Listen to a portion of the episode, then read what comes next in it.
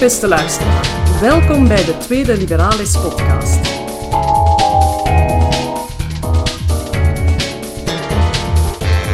Ik ben Astrid, kernlid van Liberalis en ik heb vandaag Adrian Woolwich bij mij te gast.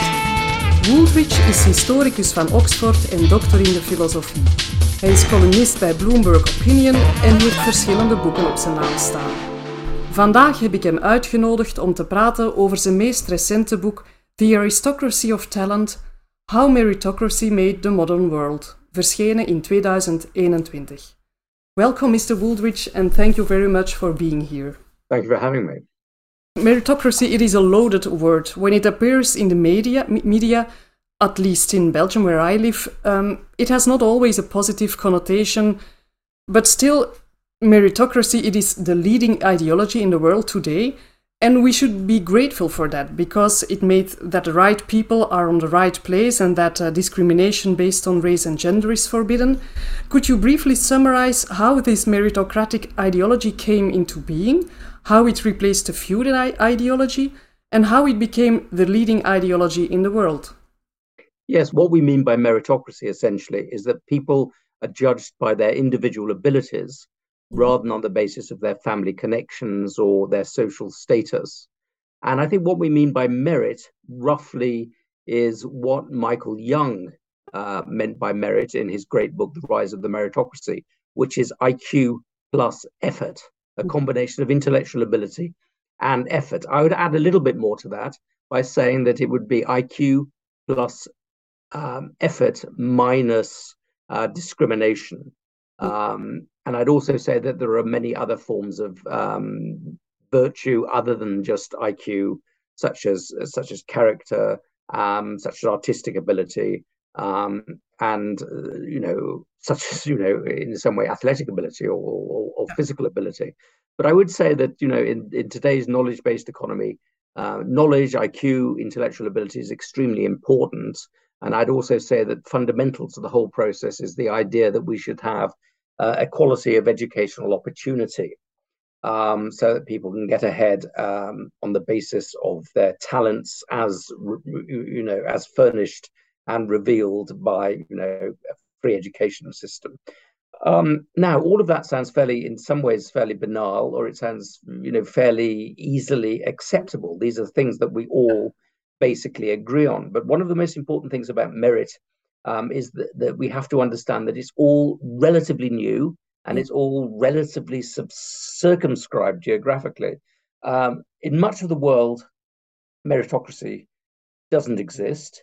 Uh, throughout most of history, meritocracy didn't exist. And if we look into our souls, I think we realize that we're not natural meritocrats. We're naturally people who put our own families first, our own kin first, and like to do our best with the system manipulate the system so that our children uh, do well in it. Nepotism is in our blood, actually, in our genes. absolutely, absolutely. So, uh, through most of history, society has been determined by inheritance, by what family you belong to, and what lands or, or, or domains they can lay, lay, lay claim to. It's uh, been determined by patronage, people with power and money choose uh, other people to, to, to, to, to give jobs, promotions, and opportunities to. Um, and it's been determined by, you know, nepotism, you know, the, the old system of nepotism, most famously associated with the popes, but much more, uh, more, more general than that. Um, and it's also been rather strangely, but truly um, determined by buying and selling. Jobs were things that were bought and sold on the open market. You know, most notoriously in France, which had a huge system of venality, but also all, all, all around the world. Jobs were really not a matter of things that you could do, um, but more things that you had and could profit from and, and, and seek rents from. So that was the, you know, broadly much of the world's history. How did this change? How did this new system of meritocracy arise? I think there are several revolutions which drove it. The Industrial Revolution, which meant that new men with um, industrial might came to prominence. The American Revolution, which said that, declared that they wanted to replace the artificial aristocracy of land and connections with the true aristocracy of merit and, and ability. The French Revolution, which was based on the idea of the career open to talents and everybody getting ahead according to their merits, and a sort of liberal revolution that took place. Um, I will talk about England because I happen to know about that, um, which was based on open competition for civil service jobs um, and for um, university fellowships, university professorships, and the testing of that ability through examinations. I say England, but you could also, uh, you know, Germany was also very famous for having all of these things thorough reform of the civil service and examination class, uh, universities based on merit. So, all of these things change the fundamental principle of society from one in which land uh, uh and inheritance determined your position to one in which brain power uh, determines your position. And this is mutually reinforcing. This was this notion of competition, open competition uh, for examinations, originally applied to a small group of men. Then women came along and said, well, if uh, if men can compete for these examinations, why can't women compete for these examinations? And there's no logical reason why not. Uh, and then people came along and said, well, what's the point of having a system based on intellectual merit if large numbers of people don't have any education? So there's then pressure to have a mass educational system, first for secondary schools, then for university systems. So the system of um, meritocracy became ever more expansive and ever more self reinforcing. And it's absolutely vital to understand how revolutionary all of this was, in the sense that throughout most of history, uh, society was organized according to very different principles. Now, society is organized you know, fundamentally according to meritocratic principles. It doesn't always live up to those principles. Indeed, it quite you know it generally probably doesn't live up to those principles. But nevertheless, the fundamental assumption is that people should be promoted according to their to their merit, and they should be given opportunities that allow that merit to be expressed. And that's that's right throughout the yes, yes. the rich world, I think. But um, still, we, we see sometimes uh, the remnants of this old society because a few weeks ago, I think, I uh, read in, uh, in an article uh, that in, there was uh, that in France, uh, you, you, know the, the system of the prestigious Grande École in France, and it was found out that even today, if you have a father who is a graduate of such a Grande École, you have a chance, sometimes even more than 100 times higher, to enter such a school yourself. So... Absolutely. Well, there are two ways in which you have um, the remnants of that system. One is through actual um, privilege, whereby people who are born to power or privilege have certain rights which other people don't have. The classic example of that is the British House of Lords, whereby about 90 peers are hereditary peers, essentially. Um, another example would be American Ivy League universities, which give an advantage to people whose parents went to those Ivy League universities. It's a system called legacies, which is, uh, you know, a neo-feudal or it's a system of privileges. So that's one sort of way in which the old system survives. Actually, purely intact, and people inheriting titles uh, is another. Um, but the other way, the way that you're referring to, is the fact that people who are educationally privileged will transmit that educational privilege to their children. So they're the Grande École, people are more likely to have uh, children who will go to the Grande École. And that, that's not overt privilege, it's covert privileges because those people are educated and have you know the right sort of intellectual skills they will tend to pass that on to their children and dealing with covert privilege rather than overt privilege is much much more difficult because if you're you've got a, a, system of exams one person does really well in that exam you give them the place and then you discover that their parents were were were, were also from the Grande École. So dealing with that, providing a real system of, of educational opportunity that makes sure that already privileged people don't hog positions at the top of society is immensely difficult, but not impossible. Yes, yes, yes. Yeah, sometimes they can reserve uh, positions for themselves or for the same people from the same group, but sometimes, yes, it's uh, because you, you pass on also certain talents or certain uh, yeah yeah uh, backgrounds to your children i think yeah indeed um, well, you also had some discussion about your book with uh, Harvard professor Michael Sandel, who wrote The Tyranny of Merit in 2020. This book is also known in Belgium because it has been translated in Dutch, uh, De Tyrannie van Verdienste over de toekomst van de democratie. Uh, Sandel has a completely different view on meritocracy. He makes a distinction between merit and meritocracy, and he says merit is competence. Eh, if I want surgery, I want a well qualified surgeon to perform it. If I'm flying in an airplane, I want a well qualified pilot in the cockpit. But that is not meritocracy. Meritocracy is an ethic of earning and deserving, he says, a way of allocating wealth, income, esteem, and power. Meritocracy means if chances are equal, the winners deserve their winning. So, in a feudal aristocracy, your position is determined by the accident of birth, and that is unfair. But in meritocracy, we see the same unfairness. Um, so, because he says the winners do not deserve their winnings, even if everybody has the same chances to go to the same good schools, uh, we see that students from supportive families uh, tend to do better. Um, and you could say uh, more meritocracy helps to remove the obstacles for students from less well to do families. But then uh, Sandel emphasizes there remains one thing the most talented will still do the best. And why do the talented deserve the winning? Just because they are talented. Uh, well, what is your uh, answer? Um, a very good exposition there. First of all, um, the tyranny of merit. I would say that merit is the opposite of a tyranny. Merit is a system which emancipates large numbers of people from subordinate social positions or social positions where they've had no opportunities to a world of opportunity. And most of the history of the meritocratic revolution has been a history of removing restraints on people and that is emancipating them and giving them opportunities. So I have a fundamental difference there.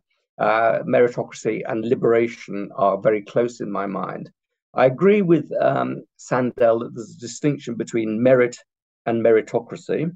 Mm-hmm. Um, and I would say that mostly when we're talking about merit, we're not talking about the ocracy side of things. We're not talking about creating a political system in which only the meritorious rule, which is what ocracy uh, is about. We're talking about how we allocate opportunities in society. It's a it's a system of opportunity rather than a system of uh, uh of of of rule.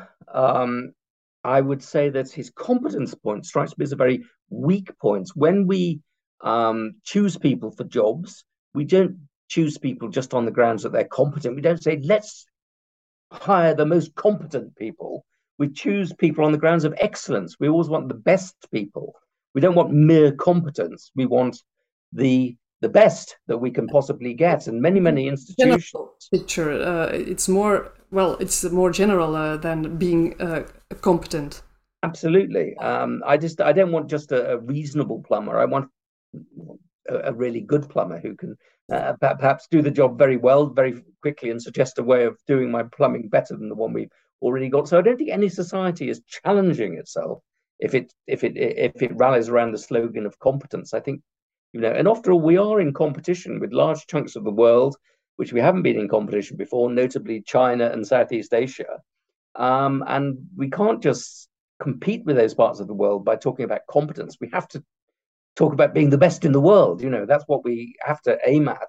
On the issue of desert, this is a philosophically very difficult question. Um, I think that, um, that, there is always the argument that the, the meritorious don't deserve what they get um, because they just inherit their high IQs, they inherit their genes, and we can't be morally uh, blamed or morally rewarded uh, for that. But A, I would say to Sandel that um, there is a certain amount of desert uh, involved because IQ must be linked to effort. Nobody comes into the world, not even Mozart, so preternaturally brilliant that they don't have to practice. And we have to have a notion of people um, being rewarded for their practice, being rewarded for all of the work that that involves. And we can't have that notion of rewarding people for all their work without some notion that there's desert there. If we take away the notion of desert, um, how do you motivate people? How do you how do you reward people? And finally, um, to that point, um, I think that we're talking really. Um, I don't believe that that people that the highest salaries are rewarded on the basis of merit. That's something that happens through the market, yes. through the system of, of, of, of supply and demand. I wouldn't say that, you know, in any philosophical sense, a hedge fund manager deserves a million dollars a year, whereby whereas a, a really good doctor only deserves, you know, a hundred thousand a year. I don't think that's what I mean by desert. What I mean by desert is the allocation of opportunities. Yes, um, particularly educational opportunities, the opportunities to get ahead. So I would say within the world of education, uh, within the world of um, apprenticeships and things like that, the notion of merit is absolutely vital.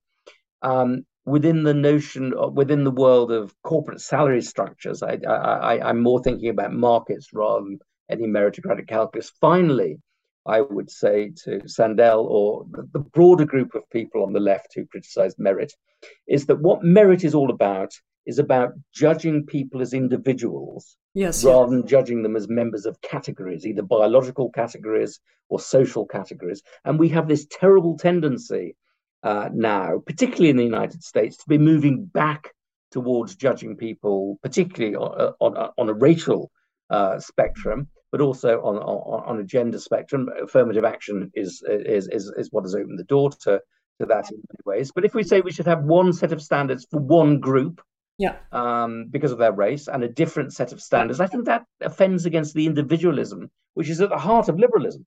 Uh, and is very worrying to me. Yeah, yeah, yeah. Indeed, it's this identity politics. Uh, yes, absolutely. Yes, yes, absolutely. Absolutely. So actually, uh, meritocracy is that what makes people human, also because you emphasize uh, their individuality.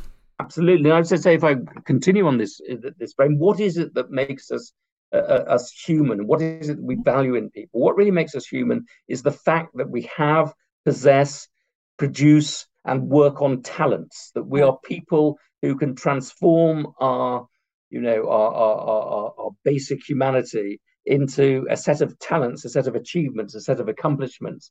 And I don't see how you can create those accomplishments, create that commitment to, to excellence and to striving without some sort of, uh, uh, of notion of meritocracy. And if you have a patronage state, mm-hmm. or if you have a state that's giving away jobs on the basis of just what ethnic group you belong to, that discourages the, the, the, the development of talent. And I think it renders us less, you know, dehumanizes us in some really important way. Yeah. Okay. So, so it, it's meritocracy. It's what makes us uh, human. Uh, uh, it isn't what makes us human. I, but I think talent. Yeah, talent. Yeah. An expression of talent is, is is what makes make, makes us human. I think treating people um, as clients to a patronage state uh, or to a to, to, a patron who just gives jobs away on whim or, or, or on ethnicity on that or whatever that that is dehumanizing in a fundamental way. Yes, sure.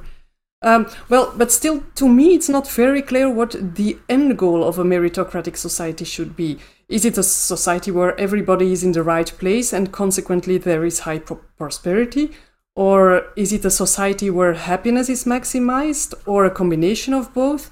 Uh, you mentioned, for example, Singapore as the most meritocratic uh, country in the world up till now, but I doubt that I want uh, I would want to live there because it is well it is a police state with very little press freedom, for example, and there is little intellectual innovation. So yes, for me, it's not a, not really clear what the end goal should be of this uh, perfect uh, or ideal meritocratic uh, society.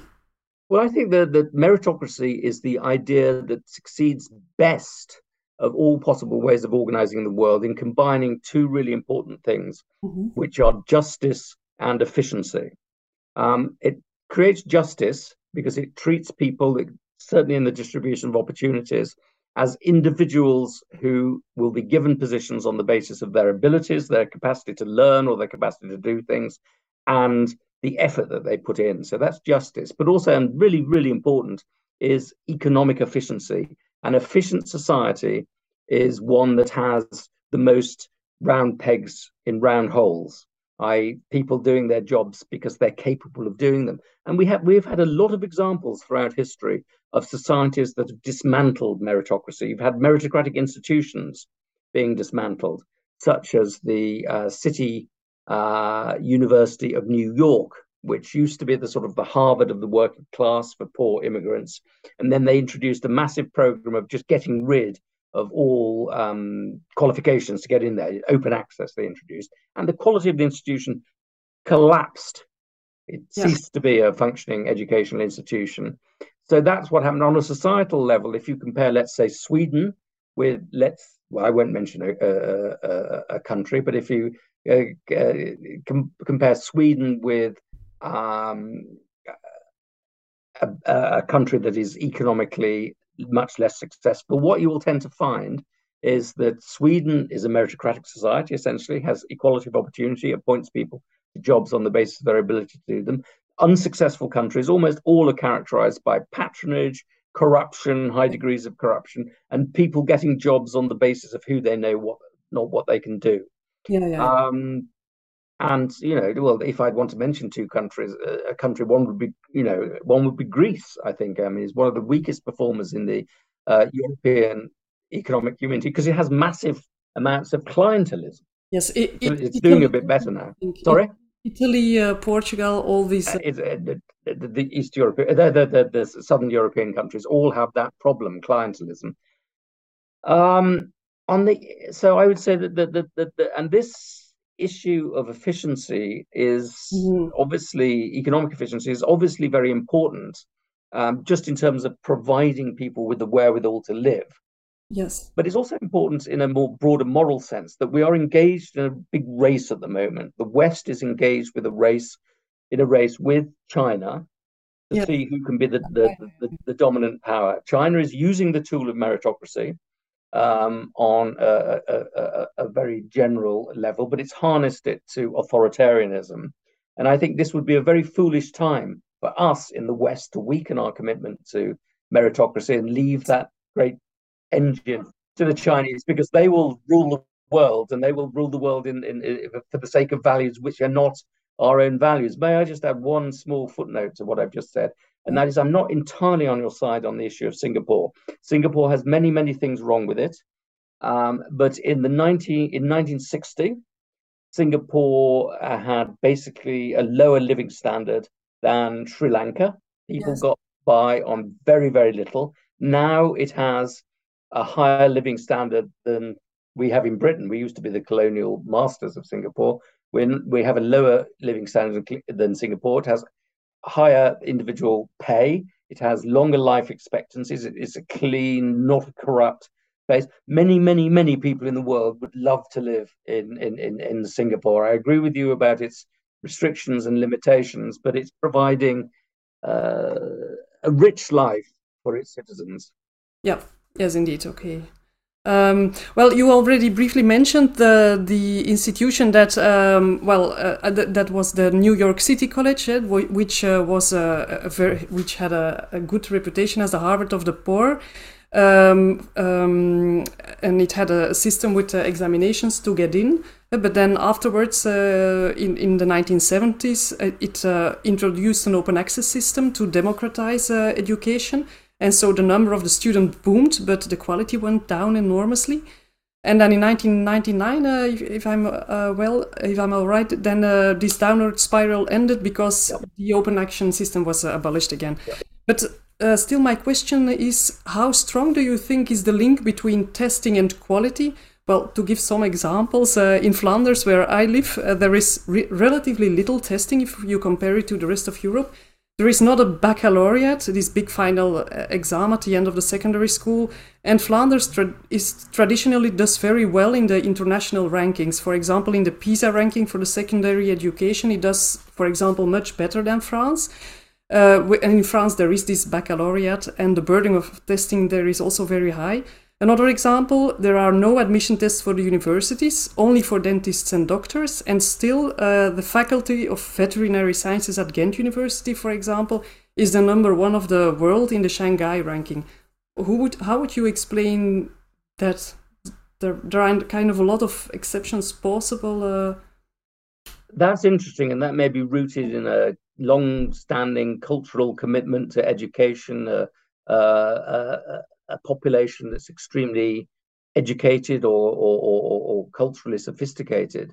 I can only and and I can't I can't dispute with you on on, on what's happening in, in, in your own country or in part of a country because I don't I just don't know the, uh, enough about it. I would say though that in my own country, Britain, um, what you tended to have when you um, got rid of testing, yes, um, in terms of the distribution of children between in in, in, in secondary education, um, was that you, uh, and when you introduced comprehensive schools, what you tended to do was actually reinforce social selection. Yes, yeah. Um, rather rather than um, moderate social selection. Under the the 11 plus system, whereby you you had IQ tests, you had a significant number of working class people who were promoted into grammar schools and from grammar schools to, to Oxbridge. When you got rid of that, what you tended to do was you had a system whereby what school you went to yeah. um, had uh, reinforced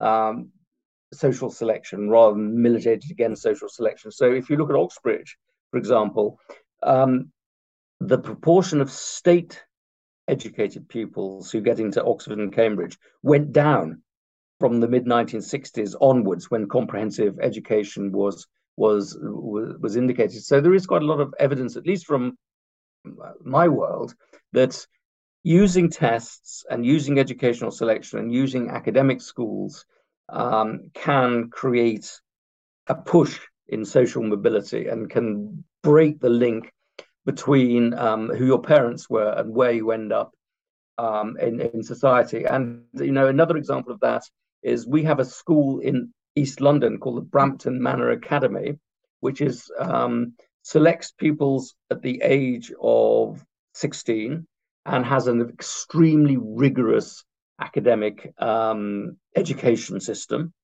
um, and actually gets more pupils into Oxford and Cambridge um, now than Eton College does, the most, you know, school that charges fifty thousand pounds a year and has an, a, you know, selects from all over people from all over the world and certainly very rich people. So there is evidence that testing plus academic selection can have a very dramatic effect mm-hmm. on where people end up. Now, now you've produced different sort of evidence, so yeah, maybe it can also be the, moment of testing, yeah, because uh, yeah.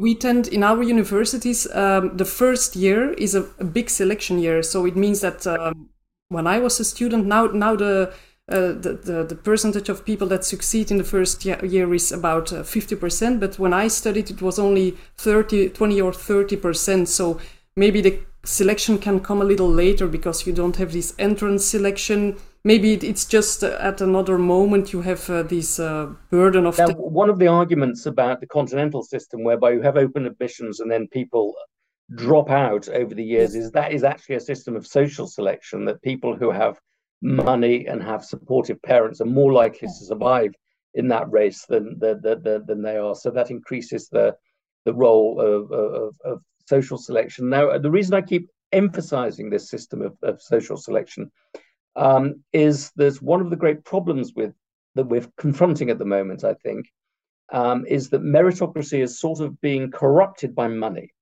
That's and you talked about the the the, the generations of people going to ENARC uh, schools in, in, in France. What you tend to get is that people who are educationally privileged pass that privilege on to their children, um, not in the forms of their children being nobles, you know, but in the in, in, in the form of their children being sort of educational nobles, a sort of new educational no, nobility. They pass on that privilege to their children. And you're getting an elite that is clinging on to positions at the top of society. So levels of social mobility are going down in yes. the United States and, and, and Britain and elsewhere. And so what we need to do is to break the link between social background. family privilege yes. and where you end up. And I think two powerful ways of doing that are testing, particularly very early testing, looking for hidden Einsteins in the population, really bright people, particularly amongst working class communities, who can be given uh, a leg up, and also having a, you know these selective schools like the Brampton Manor Academy, mm-hmm. which can take people. And I, I fail to, to, to say that the Brampton Manor Academy has pupils who are poor and overwhelmingly from ethnic minority backgrounds, but they nevertheless do extremely uh, well academically. So we need to break that link. And I refer now to, you know, the, the I think the greatest thinker on meritocracy ever was Plato.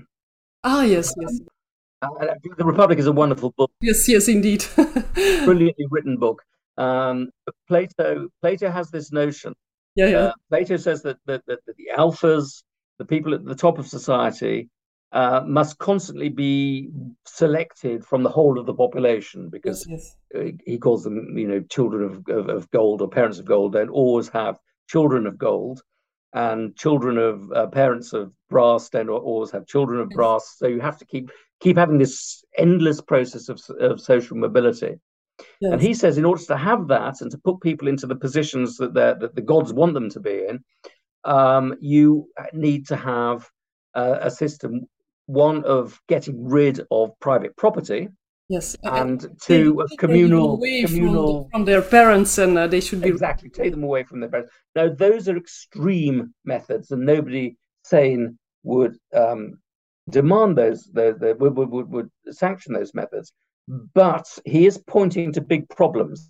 That if you want to have a meritocratic society, you have to have some way of counteracting the influence of um, differences in wealth, property, and differences in parental uh, ability. And if we continue down the road that we're going down, whereby you have the uh, um, the hoarding of opportunities in the hands of this plutocratic, meritocratic elite at the top of society, social support for meritocracy will break down. Yes, yes. You have to have mobility from the bottom. Yes, of yeah, indeed. Well, I think you're right in saying that meritocracy is also a necessary condition to prevent a society from stagnation. Yeah. But um, on the other hand, I also think that meritocracy in itself is empty. It is not sufficient to help a society to the top um, because the general cultural background is as important. Because, for example, what can you do uh, with tests or testing if these tests are ill devised? Or what is the use of being the best student if the learning program is not adapted to the needs of society? And what with women uh, who have theoretically the same rights as men, but culturally they, they are assigned different roles in society, for example? You can also have these kind of things, I think. Um, sure, but one against that, I say one is that the, the, the quality of tests yes can be improved and modified uh, and that it, and if you compare how socially biased, let's say, IQ tests are with how socially biased, you know, tests of of, of, of knowledge or essay tests or, or or headmasters assessments are, I think the IQ tests are the least socially biased. And on the issue of women, I think what's very really interesting about uh, about women is the way that meritocracy has enormously advanced and promoted the position of women. The p- people who invented meritocracy, from, let's say in the middle of the 19th century, were a bunch of uh, intellectually able men who thought that this system would really apply to other intellectually able men. And what they found was that their sisters were saying, well, if you can get be a candidate for an Oxford Fellowship or uh, uh, an Oxford Prize, why can't I? Yes, yes. And so they started putting them. You know, there's a there's a great example uh, in my book of a of a woman called Philippa Fawcett, who um, put herself in for the Cambridge Mathematics Tripos, which was regarded as the most difficult examination in the world. And this was a time when women weren't allowed actually to sit for the examination. Oh, yeah, so, yeah, you know, women weren't allowed to graduate from Cambridge until 1948. It's extraordinary, but it's true. And this was in 1900, and she came top. Yeah. In the examination, so she was given this classification above the senior wrangler. The senior wrangler was the guy who came top. So if you have these examples of formerly marginalized and excluded group who turn up to these meritocratic exam exams and win, there is no logical way in which you can say, "Oh, that's true." Of course, yeah, got, yeah, yeah, you're not allowed it. And what we have now, because of women doing extremely well in schools, is that there are more women in universities than there are men in universities as a proportion, and that is even true in Saudi Arabia yeah. amazingly. Um, but uh, sometimes so, later on in their life, there are certain expectations of them, or or, or heavy, heavy cultural expectations that make yes. that they still come in position where they maybe do not want to be, like a care caring uh, position. They do, but I think that the, the the revolution that's advancing the position of women is an educational and meritocratic revolution, and it's a relentless revolution. Yes. Once women, you know, start being sixty percent of graduates uh, uh, of universities, uh, they're going to have different expectations, and the way that society treats them will have to change in the long term. And we are seeing that. We are seeing that. Okay, let us conclude with this optimistic uh, note. I think, uh, okay. Thank you very much, Mr. Wooldridge, for this interesting and enlightening conversation. Uh, voor de luisteraars nog een keer de titel van het boek: uh, The Aristocracy of Talent: How Meritocracy Made the Modern World, verschenen in 2021.